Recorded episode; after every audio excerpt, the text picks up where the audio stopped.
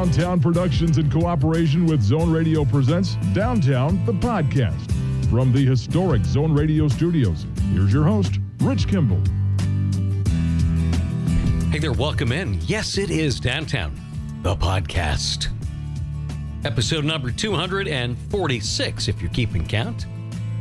From the Zone Radio studios here in Bangor, Maine, Rich Kimball, Carrie Haskell with you. We're brought to you each week by Cross Insurance, where security meets strength. We have a big party plan for the uh, the 250th podcast. Anything going on special? Nothing that I've heard, but uh, who knows what surprises may be. Make up a king cake for us? Would you do that? Uh, That'd be nice. uh, you know, keep it in the New Orleans theme. Maybe some hurricanes.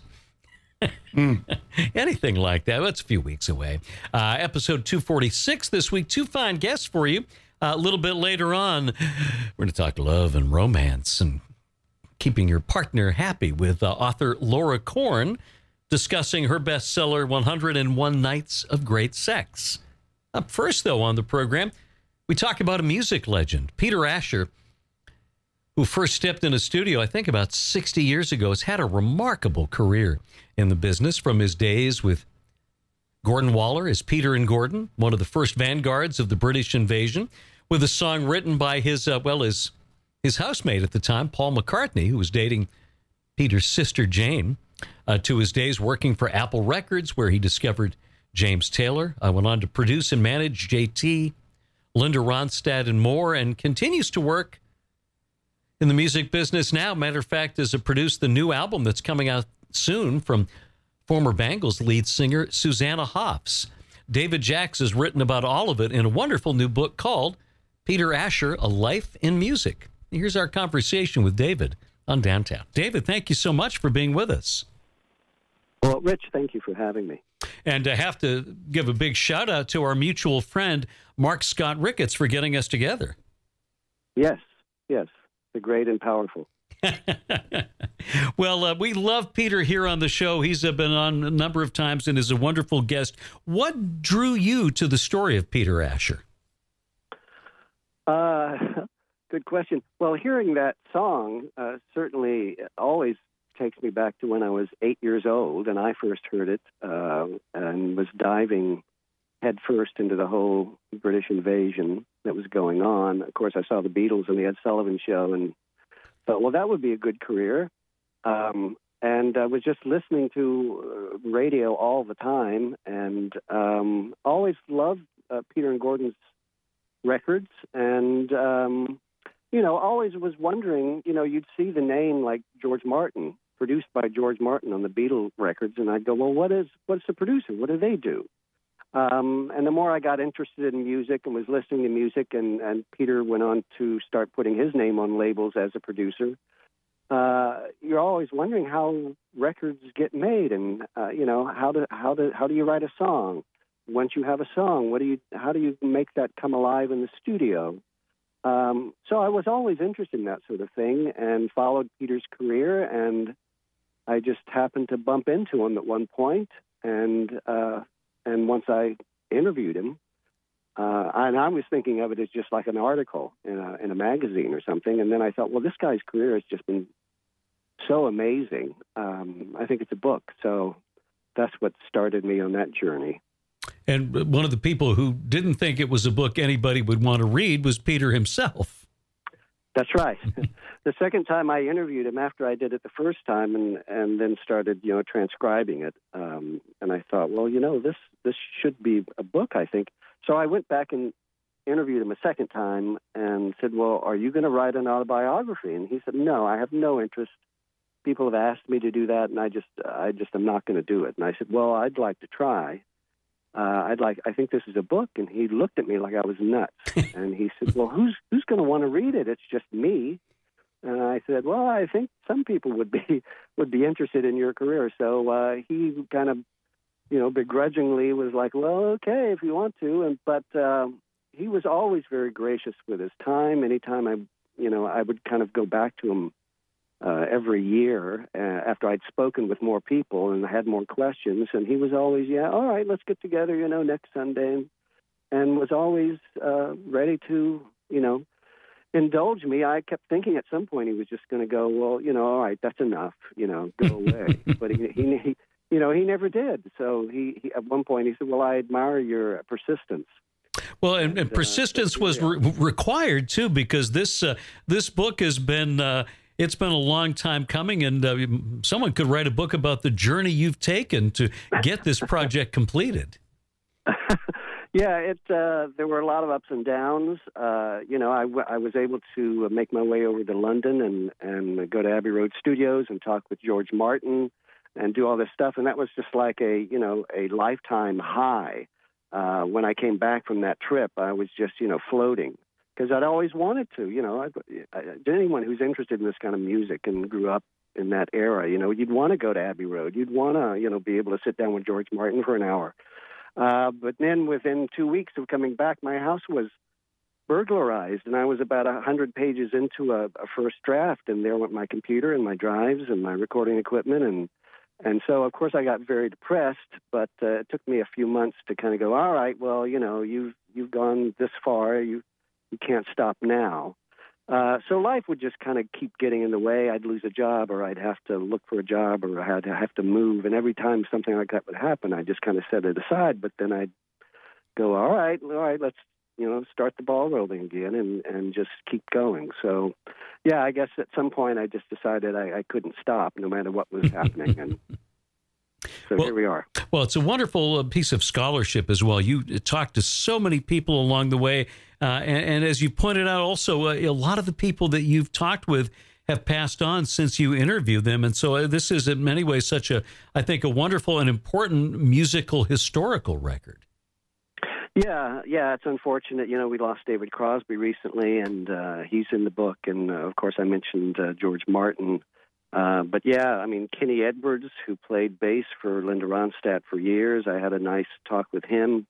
Um, lots of just lots of people that you know. Every time we turn around these days, you know, we seem to be losing somebody else. But yeah, there's a lot of great uh, interviews in the book. Besides Peter, of course, uh, you know, James Taylor, Linda Ronstadt, uh, Jackson Browne, uh, Marianne Faithfull.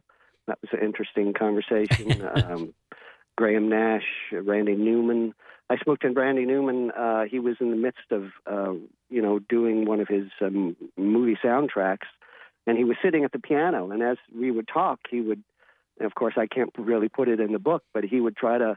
He'd come up with, you know, some some line about how he, you know, he was saying how people were just um, when when he was working with Peter on the album uh, Faust, uh, that he had to do a lot of retakes because Peter likes things kind of just so, and he was kind of commenting that uh, the, his time is you know is more Newman time than anything else, and he kind of then would plunk on the piano as to kind of give me an example of what he meant, and so that was that was a fun interview. But yeah, lots of people are in the book, and uh, all you know praising Peter uh, for his his honesty and his business sense. Of course, his musical talent above all else, his sense of humor. So uh, yeah, I think you get a nice picture of Peter, not just um, his his production work, but uh, hopefully a, a, little bit about the man himself. We're talking with David Jacks. His book is Peter Asher: A Life in Music, and uh, uh, Peter's life in the entertainment world began even before his entry into music as a child actor. Yes, he was a child actor along with his uh, both his sisters. Um, his mom, um, I guess a neighbor said, you know, you should get your kids in front of the camera because they were so kind of cute and precocious. They all had red hair. So they were able to get signed up. Uh, Peter, I think, was six years old, uh, or maybe seven at the most, when he uh, did his first film. He was acting opposite uh, Claudette Colbert. For those of you who don't remember her, she's an Academy Award winning actress um, and did a lot of uh, various movies, a lot of television, a lot of radio, even on the stage, uh, stage work in London. So he was doing that a lot growing up. But then once he started going to uh, Westminster, uh, a very uh, uh, illustrious private school in London, um, he had to kind of put that aside because they, you know, they wouldn't let him off for stuff. It's you know a very strict kind of school. So uh, he had to kind of put the acting aside. But he was already because his mother was uh, an, an oboe professor at the Royal Academy of Music. Uh, music was, you know, filling the household, and he was already interested. so he started uh, doing, you know, skiffle, which was kind of a precursor to rock and roll in London, in England, um, and started playing bass. He was uh, a jazz bassist for a while, and that was big in England. Um, and so he, pursued more of a musical career. And as you point out in the book, uh, Peter and Gordon had a great success, uh, starting with the song we played, "A World Without Love." They were very different personalities, though. Yes, Peter was uh, very much a kind of an intellectual. Uh, he read a lot. He still does. Um, he was interested in you know science and of course uh, acting. Uh, he was he was just really the whole Asher family was um, very um, into the arts and the sciences. His father, of course, a famous uh, uh, doctor. Um, so yeah, uh, that was the way the Asher family was. Whereas with Gordon, he was he didn't care about uh, about school at all, except uh, for sports. He kind of excelled in that, and uh, he was more of a hellraiser uh, than Peter was. So, uh, interesting mix of personalities. Um, I think when I interviewed Gordon, he told me that uh, he said uh, Peter was a human being and I was just an animal. That's the way he described himself. so yeah, but I, you know, I said to Peter at one point, you know, that must have been, you know, he must have been quite a handful to deal with uh, during those, you know, the Peter and Gordon years. And he said, you know, no, he really wasn't. I mean, his drinking would get in the way sometimes, but it was more, you know, his personal life uh, was maybe more of a mess. Uh, it didn't affect uh, whenever they got on stage. Uh, he uh, he he knew what to do. Well, if you want to pursue a career in music, it, it doesn't hurt if your sister is dating the most successful songwriter in the world, and uh, for a while there, uh, Peter was uh, just down the hall from Paul McCartney when he moved into the Asher home for a while.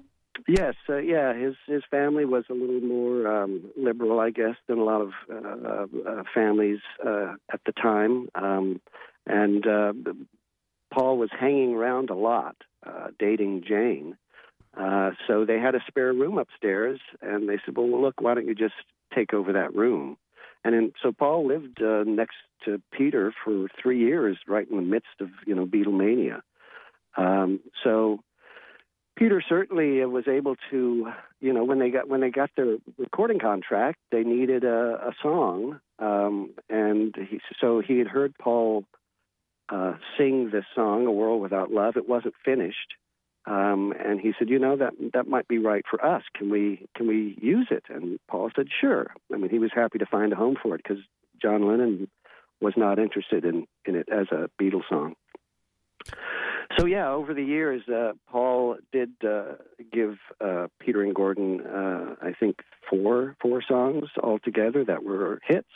Of course, you know when you have a, a great songwriter like Paul McCartney uh, right next door. Uh, but I mean, you know, sometimes they, I think they felt a little sheepish because a lot of people thought they were just riding on the Beatles' coattail. Uh, but they had a lot of hits on their own, you know, that Paul did not write for them. Um, so, but yeah, that was handy. It was handy to have Paul. have Paul around, that's that's for sure. And, and, Gordon was such a large personality, but, but their talents complemented each other so well. And I, I think, if I remember right in the book, it was David Crosby who said he would put Peter Asher up there on the the list of uh, one of the greatest harmony singers of all time. Yeah, I was when I got to speak with David. I was saying, you know, who would you, uh, how would you rate Peter as a as a vocalist? And I was saying, you know, name the greatest, you know, harmonizers in rock and roll. And of course, he named Graham, uh, his partner for so many years, and of course. Uh, Phil Everly, uh, and I think the comment he said was, you know, the Everly brothers wrote the book, so he named Phil Everly, he named Graham, he named uh, Art, Art Garfunkel. Uh, and then he said, you know, and I wouldn't be uh, too off the mark to put Peter on that list. Uh, and he said that when when uh, he first heard Peter and Gordon and their harmonies, um, when they were putting the Byrds together, that was one of the uh, not necessarily an inspiration, um, but uh, but uh, uh, something that they were trying to achieve that same sort of a, a vocal blend that Peter and Gordon had. Uh, so they were influential in a lot of places that you wouldn't think. Uh, Peter would eventually end up working for Apple Records. After that, formed the the history of the company uh, is well documented, and the fact that uh, they had lofty ideas, but not a whole lot of business sense there. But but one of the key things that came out of that collaboration was Peter's discovery of a, a very talented singer songwriter at uh, what seems like the perfect moment in time for a singer songwriter to arrive on the scene. Uh, yeah, that was uh, Peter. You know, he says a, a lot of things uh, in in his career. Uh, you know, luck was involved, but he also said, you know, there's no such thing as luck. Uh, what he prefers to call it is happenstance. You know, what happens to happen. But he says the key is, uh, you know, knowing what to do when it happens. You know, how to, how to proceed. Um, to take advantage of it. And uh, you know, one day there was a knock on his door, and there was this you know, lanky American uh, standing there, and he said, "Oh, I'm a friend of Cooch's." Now, Cooch was uh, uh, Danny Kortchmar, and at one point in uh, Peter and Gordon's uh, career, they were doing a tour of the eastern United States, and they needed a pickup band. And they got this group from New York called the King Bees, and the guitarist in the King Bees was Danny Kortchmar. And so Peter and Danny stayed in touch, and they were friends. So when uh, his Danny's childhood friend uh, a gentleman called James Taylor uh, decided that he was just going to busk around uh, Europe and kind of see what he could do over there. Um, he said, "Well, you should talk to Peter Asher. You know, this guy. You should. He can help you." So he gave him Peter's uh, uh, address and phone number. And so one day he showed up. He had a demo in his hand, and he said, "I'm Cooch's friend." Uh, he told me that I should come and see you. Here's my demo. And so Peter, you know, put it on his reel to reel and I think uh, in the book, uh, I spoke with Peter's uh, uh, first wife, and she said that uh, before the first song was over, that uh, she and Peter just turned to each other with their mouths open. uh, so yeah, he discovered James Taylor, and he took him to Apple and signed him up. He was the first artist signed to Apple besides the Beatles. Uh, they did an album together, which really didn't do too much. Uh, but um, once Apple kind of started to fall apart, um, Peter brought uh, James over to the United States and helped him get a contract with Warner Brothers, and that's when they did Sweet Baby James, and you know that's really started his career. And uh, you document it so well in the book, and Peter's talked with us about it too. That that Sweet Baby James album, he was determined. He thought maybe that the, the initial Apple album was a little overproduced, and he was determined to create a setting that would allow James's vocals and his writing to shine. And he put together that incredible ensemble that that played on the album and and did their practice sessions right there in Peter's house.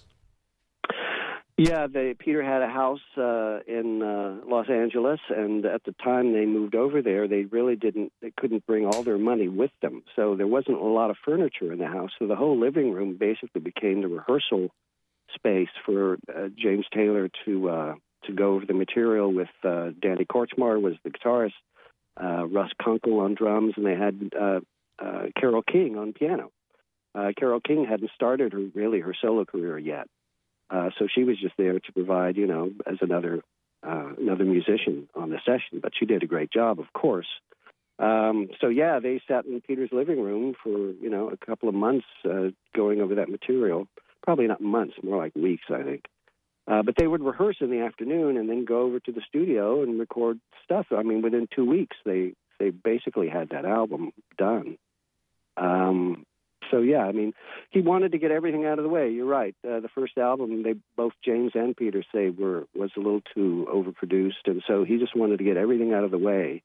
So you really got who James Taylor was, and uh, and he certainly succeeded.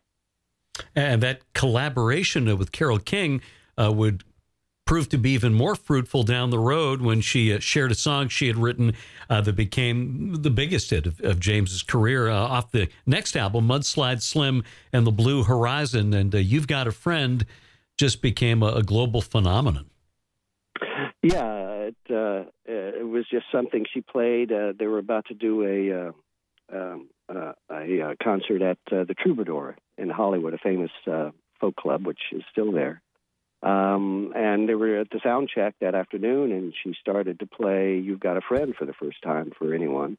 And uh, James and Peter, you know, immediately, again, their mouths were open, and they just ran down and said, "Oh, you know, teach this." You know, James said, "I want, I want to learn this right now. You know, uh, play it again." And they so they played it uh, uh, that evening together for the first time, and uh, he said, you know, I'd really like to record it, and uh, you know, Carole King, a longtime songwriter since she was a teenager, uh, you know, with the Brill Building and all that, you know, and she said, oh yeah, sure, you know, you want to record my song, great, uh, and then kind of promptly forgot about it. Uh, so it ended up both on her next album, which was Tapestry, which you know sold gazillion copies, uh, and it was on James's next album. But James had the hit with it. Uh, so yeah, it was uh, the first. Uh, I think it was Peter's first number one with his name as as producer. Was uh, "You've Got a Friend."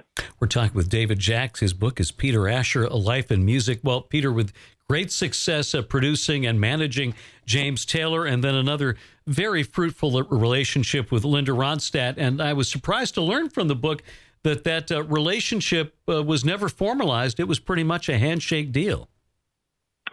Well, that's what Linda told me. She said that you know they never really signed a contract. Uh, that it was just you know we wanted to work with each other, we'd work with each other. If we didn't want to, then it wasn't going to work. If we didn't want to, so no, there was no, you know, you think in this day and age, you know, you got to have, you know, all lawyers involved and, you know, a hundred page contract and all that, but they just, no, they just entered into it and said, all right, let's, let's do this. And, uh, and yeah, that was pretty uh, fruitful uh, relationship between the two of them. And uh, his production, to me, it stands out um, perhaps better on those Ronstadt records than anything else he did because they're just, they are so I guess clean is the word I, I, would use to describe the the production is just perfect and it allows her amazing voice to shine. Yeah, yeah. She, uh, I mean, she is. Peter has said many times, uh, Linda's uh, his favorite all-time female vocalist, and of course, you can completely understand listening to her records. But yeah, his his his production methodology. He, I mean, he likes things to be clean he likes things. Uh, he likes to, you know, take uh, live takes, and a lot of those Linda Ronstadt records were done live. I mean, she was singing live, people were playing live, even sometimes the background vocals would be live. Uh, and he likes to get, you know, that kind of immediacy, everyone working together. But yeah, he likes things precise. He likes things clean. Um, uh, and yeah, those Linda Ronstadt records. I mean, they still hold up. They're they're just amazing. Although Linda a lot of times didn't care for her own performances. I mean, she she's her own you know worst mm. critic, and uh, I mean, you know, some things like "You're No Good," um, which wasn't you know her first big massive hit that Peter produced. Um, she didn't like her vocal on it. There's there's stuff that. Uh, there's a story that uh, they were doing. Uh, what was it? Ooh, baby, baby, from uh, one of her albums. And uh, luckily, uh, when they did it live, uh, they did a rough mix that evening of it um, with uh, you know the background vocals and everything, uh, all done live. And then she came back the next day and said, "No, no, no, my, my I'm flat. Some of those notes are flat. Let's erase the vocal." And that's and they tried over and over again to get a good vocal, but they decided that the feel I mean, that's the main thing the groove, the feel of it, that the feel on that earlier take, the rough mix that they had, was better than anything they were coming up with. So that's what ended up on the album. Uh, so, yeah, the feel uh, is is the main thing. And in, in some cases, it's not perfect, but who cares? If, if it feels right, then go with it. I love the story you tell about the bet that Peter made about You're No Good with a Florida promoter. Uh, yeah, he uh, he was trying to get her her price up, and I think he was trying to ask for I think twenty five thousand dollars for this show, and the promoter was sitting saying, "Well, I'm only I would only pay someone that much if they had a number one hit." And at that point, she didn't have a number one hit, and so Peter said, "All right, look, if she if if you're no good, to, which was you know starting to go up the charts at that time." Uh, if you're no good isn't number one by the time we do the show, you don't have to pay us. but if it's number one, uh, you know, it'll be fifty thousand dollars. It's like it's double or nothing. And so the promoter said, "Well, oh, okay." and of course, the week the week of the performance, just before the show, you know, a few days before, Billboard comes out, and "You're No Good" is number one.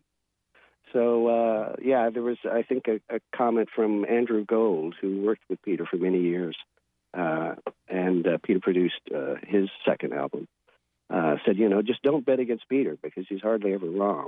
Uh, if you, usually, you know, he said if, if Peter says to you something's going to be a hit, well, it's going to be a hit because he just knew.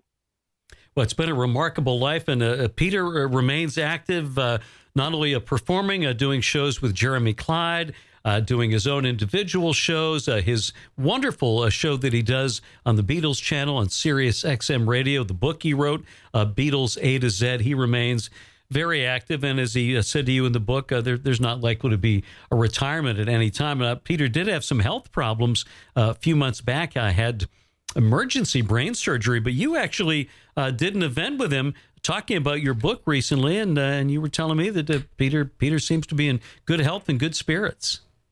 Yeah, yeah, he is. Uh, it seems to have um, uh, gone well. the The surgery went well, and he's he's back. Uh, he's performing again next month, I think it is, in Massachusetts. I know he's going to be at a Beatle Fest that's happening in New York, New Jersey, actually. Um, uh, also late, Mar- yeah, late March, early April. Um, and there's other stuff he's doing. He's got an album. He produced an album with uh, Susanna Hoffs, who was the lead singer of the Bangles. Mm. That's coming out, I think, in April. Uh, so yeah, he still has his hand in it. He still loves it, um, and I think he's gonna he's gonna do it for maybe even longer than I'm around. You know, he just seems to keep going and going. You know, like the Energizer Bunny, I guess. Uh, but he loves it. That's that's the main thing. So uh, why why stop? Well, I love the book. Uh, it's such a, a, wonderfully written and researched book. Peter Asher, A Life in Music. It was uh, just a joy to read all the wonderful stories. So, uh, congratulations on uh, uh, it was an effort indeed, but well worth it uh, for music lovers and those of us who appreciate the work of Peter. David, it's been great to have you on. Thank you so much for being with us, and we wish you much success with the book. Thank you. Thank you, Rich, very much. David Jacks talking about his book, Peter Asher, A Life in Music, here on Downtown, the podcast.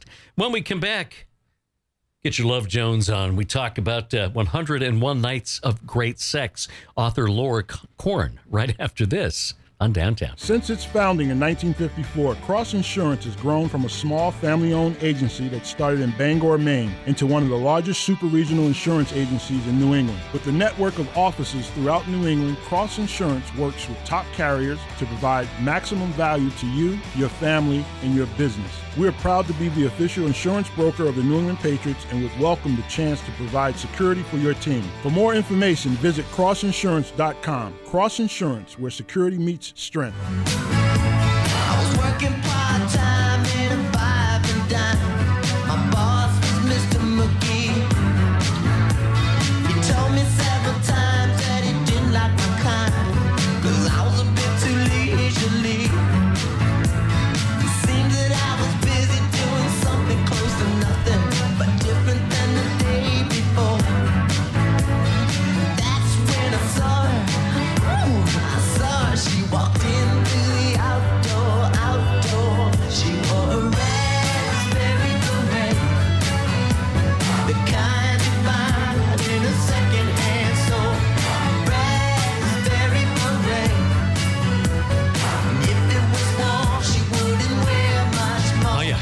On downtown.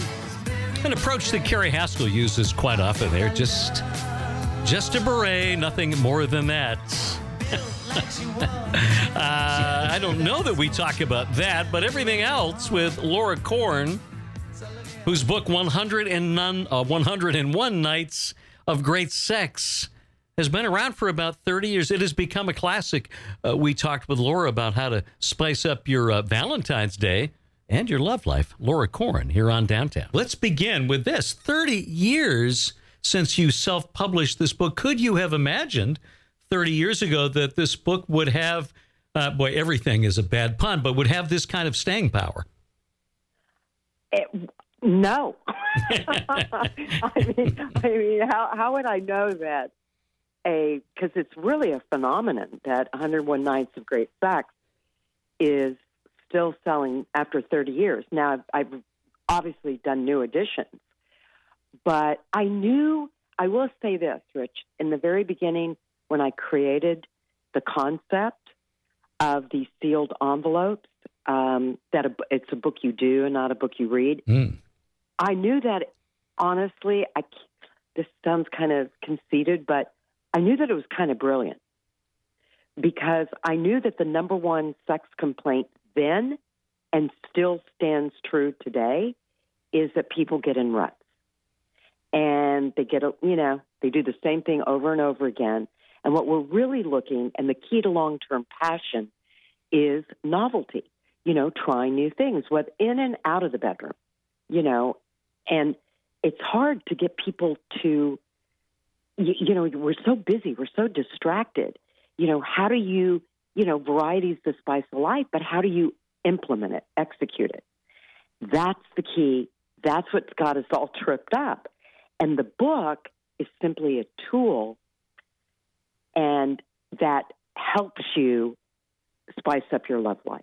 Well, and and and shouldn't of, of all the things we do in terms of uh, interpersonal uh, reactions and relationships, gosh, out of all of them, shouldn't sex be fun?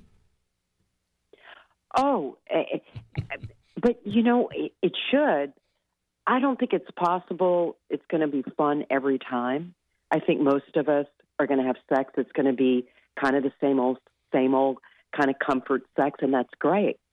But at the end of the day, and I know especially for women, whenever you introduce something new in the bedroom, you increase the spirit of adventure, right?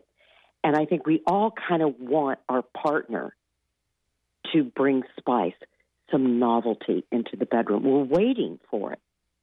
And um, this, I don't know if you read Reddit, but I've learned so much on uh, Reddit about something called DB. Do you know what DB stands for? I do not. DB is dead bedroom. oh no. you don't know anything about it. I love that. well, well, we just don't have a name for it in my house, but I, I guess we do now. well, but if you are with a partner, I mean, Charlie and I, you know, we read it together, we laugh, and we're like, oh shit, oh my god, you know, like we, you, you learn so much, and you don't want it to happen to you.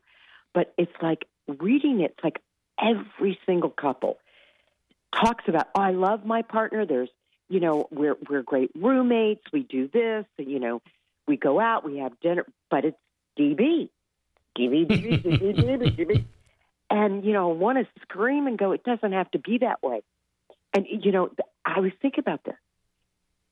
Why should you give your partner a book this Valentine's Day?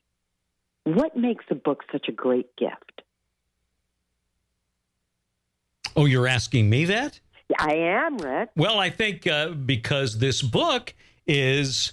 Uh, I, I, think it opens some doors. Uh, it, it's uh, it's a way of communicating something that you maybe aren't sure how to do on your own. And I mean, I've only I haven't looked through the entire book because I, I wanted to wait and, and experience some of it new with you. But for instance, I opened up a chapter uh, 71, which is for her eyes only. I, I cheated a little bit. It's uh, everything. of course you did. You went over to her envelope. I, I did, I did. But it's it's everything in the kitchen sink. And now here's me jokingly. I said, well, you know, I I hope we get the dirty dishes out of the sink. But oh no, I was wrong. You want those dirty dishes left right in there. Oh my God! I, You know, I love the fact. I'm taking out the butter knife, though. I tell you that, Laura. oh, just butter the corn. I love a little butter on me. Anyway, you know what? But that's see, I love that because for people who are not familiar with the book, you know, it's the book you do. There are 101 sealed envelopes, 50 for his eyes only, 50 for her eyes only, and then one you do at the very end. But every envelope has a title. And Rich was just talking about number 71, and it's called everything in the kitchen sink. So how you would do it is she would rip that sealed envelope out, and you would see her rip out the envelope, and she'd say Saturday night, honey, or whatever the piece is. And now you have something to look forward to. And my formula, and what, and this has worked for 30 years. This has sold millions of books. And I have not only written this book, I wrote nine books. Right. All based on one word anticipation. I'm the only author that talks about it. I'm the only one that nails it to for long term passion. Anticipation is everything, and it's so easy to do, and it's so simple. Um, when you rip out an envelope in front of your partner, they get excited, and it's just based. It's science. So, uh, Laura, let me let me ask you. We're talking, by the way, with Laura Corn here on Downtown. The book is 101 Nights of Great Sex, Secret Sealed Seductions for Fun-Loving Couples. So, you know, my idea originally was, you know, you you uh, maybe close your eyes, you reach in, you pull one out, and off you go to the races. But what you're saying is, if I'm if I'm understanding properly here, maybe it's better to do this a few days ahead of time to add more of that anticipation and and increase the buildup. Oh, it's everything. It's it's it's um it you know like if you like football, I love football. This is pregame. This is this is where you sit and you're you know I mean sports is nothing but anticipation. Think about it. Entertainment is based on anticipation, and in relationships, long term relationships, that's the key thing they miss. They get into routine. So the book, when you rip out a sealed envelope, like you said, you do it in front of your partner. And the more days you tease your partner, the more anticipation. Plus, if you have to shop, if you're like, I don't think we have a really good feather duster or the blindfold that would be most comfortable, so I've got to run to the store. Well, I'm glad you mentioned that because on the outside, if you notice, on the outside of every sealed envelope, there are like these little icons. Yes. And the icons kind of give you a hint. Like if there's no icons, means you could pro- probably pull it off that night, right? Right. But if you have a little car icon, guess what? We're going somewhere. You're, go- you're going somewhere. and she sees that art. She or he sees that ki- uh, that icon, or like um, the the dollar sign. Some cost ten dollars. Some cost no money. Some are like sweep her off her feet, like have a hundred dollars on it, but very few of those. And then you have a little mask. The mask means, Rich, what do you think the mask? Well, it's either some role playing or a costume. Toy. I'm, I'm guessing. Oh, oh, even better. Yeah, there's a little toy, and I've tested all the toy toys that I recommend inside the envelopes, and so you've you know my test bedroom, so you get the corn seal of approval, but mostly it's playful. It every envelope sends a message to your partner that you want to surprise them. You want to make them feel like a million bucks. And, and by the way, most people change the recipe. They open up the sealed envelope, and this is what I love the most. And they read, you know, my my recipe, and then they add stuff. They toss stuff. You know what I mean? They make it their own.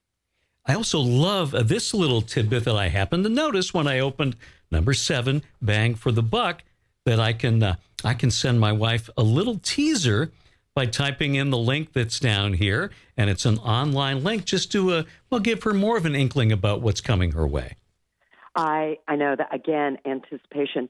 Each uh, each sealed envelope each night has a t- uh, an electronic tease that you send that can go to her phone, her email box, and it gives your partner three clues. Again, three clues of how you're going to make me feel. I mean, I'm telling you, the the reviews on Amazon are things like, you know, I've never seen my wife this happy. It's about attention, if you think about right, it. Right, right. And it, I, I, I, I love this book. I could, and by the way, when you give somebody a book, when you read a book, can I just say this? Um, you become smarter. Oh yes. I, I, I mean, and most men now now consider this: ninety percent of men have never never bought a book on sex.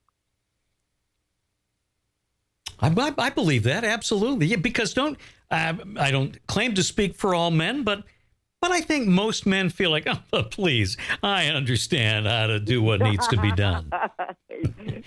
well, meanwhile, their women are rolling their eyes like, oh God, yes, you know everything. Oh yes. Well, no, but it's not even that. It's it's you want to. buying a book on sex is like saying, I want to be a better lover. Mm. It is such a hot thing to do. Women buy 68% of all books.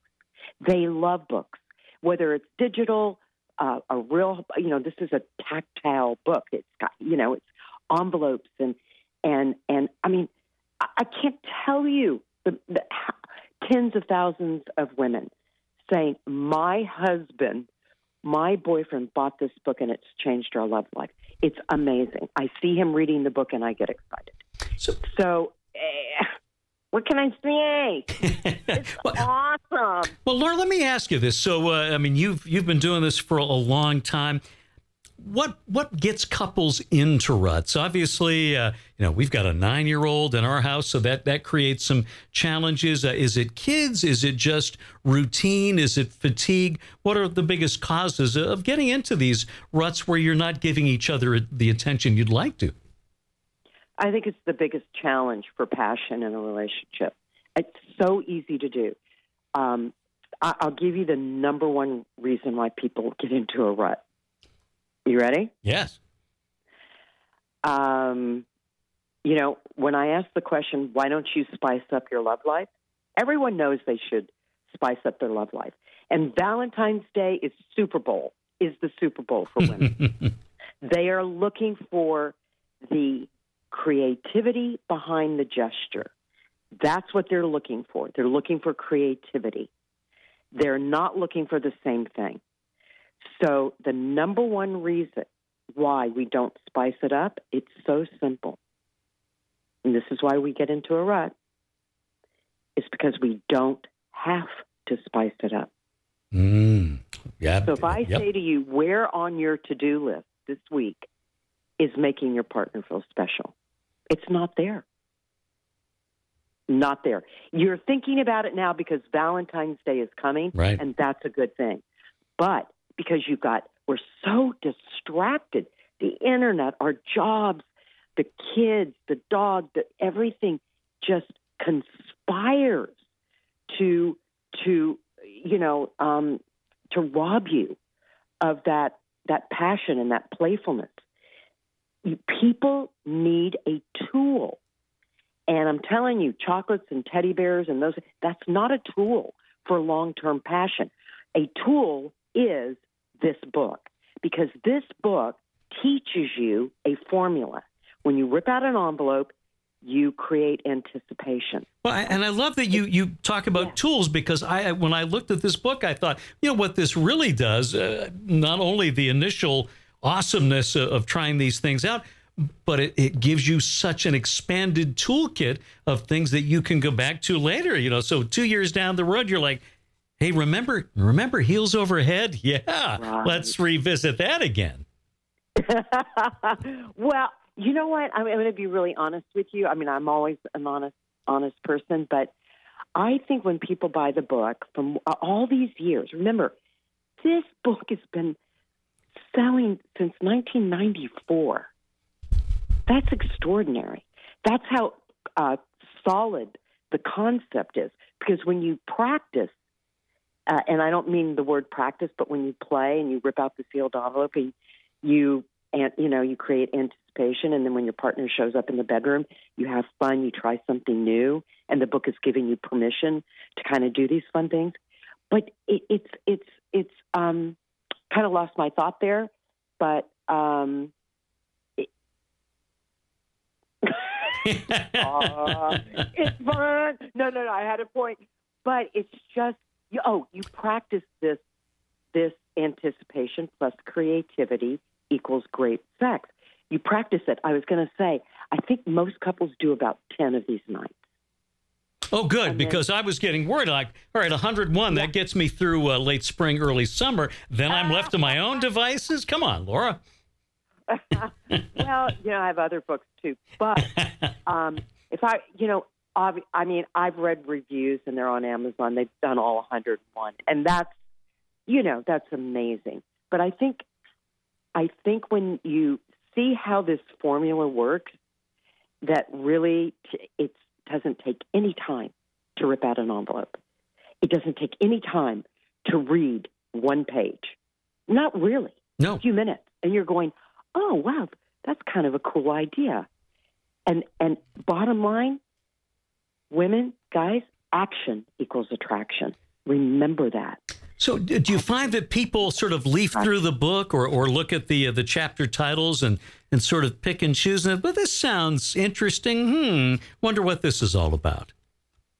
No, what what I suggest in the introduction is you get into bed with your partner and you flip through the titles together, hmm and you're like, "Oh, wow!" Like you said, I, what's cybergasm number thirty-seven? Ooh, wait a minute, twenty-three, bad to the boner. Rip that one out. Uh, Go ahead, honey. I dare you. Rip why is it that I was immediately drawn to 76 obstacle course? I don't know. because that's so interesting. Do you know there is um, a thing called, did I talk about the erotic equation? No. Uh, so the I'm not good at math, though, Loris. You got to go slow. I know it's so easy. Okay. So you went to obstacle course. You went to obstacle course because in your brain you know this. This is the erotic equation. It's really science. Are you ready? Attraction plus obstacles equals hot sex. Mm. Now, what's an obstacle? What do you think is a, that? This is really hot. What is an obstacle? Mm. Well, I haven't opened this up, so uh, Well, Uh, there's a lot of obstacles. Let's Sure. say, and I know as relationships get, you know, you've been together five years, so, you know, you probably stopped having sex in your car or in a danger of caught being situation, or you're spending the night at your parents' house and you're, you know, and you're in a, an extra bedroom. But those things are really obstacles Oh, right? Right? And that creates hot sex. And so you went right to 76 because you thought, hmm, that's for his eyes only page. And basically, inside that envelope is a way to create an obstacle. Thus, hot sex. Fabulous. Well, uh, it, Laura, the book is so brilliant. It's such a wonderful idea and provides such great inspiration. Uh, you you discovered gold 30 years ago, and uh, the readers keep getting the benefits of your discovery here. Right. And remember, if you're in a bedroom rut, if you're in that kind of routine, you need a tool. There's no better tool than 101 Nights of Great Sex. And you're a hero or a hero West. I don't, I don't even know if that's a word. I just made it up. When you get this book for a Valentine's Day gift and you give it to your partner, and I promise you, you will have the best sex of your life, or my name is not Corn. No, My name's Corn. no DB for me. That's what I'm saying. No DB for me. And remember, when a woman's heart melts, her legs will follow. There you go. Laura Corn. The book is 101 Nights of Great Sex Secret Sealed Seductions for Fun Loving Couples. Laura, what a delight to talk with you. Thank you so much for being with us today. And I, I probably don't have to say it, but I hope you have a very happy Valentine's Day. I, I hope you too. Thank you guys so much. I love being on your show. Laura Corn, author of 101 Nights of Great Sex Secret Sealed Seductions for Fun Loving Couples. Our thanks to Laura. Our thanks as well to author David Jacks and to you for joining us. We'll see you next time here on Downtown, the podcast.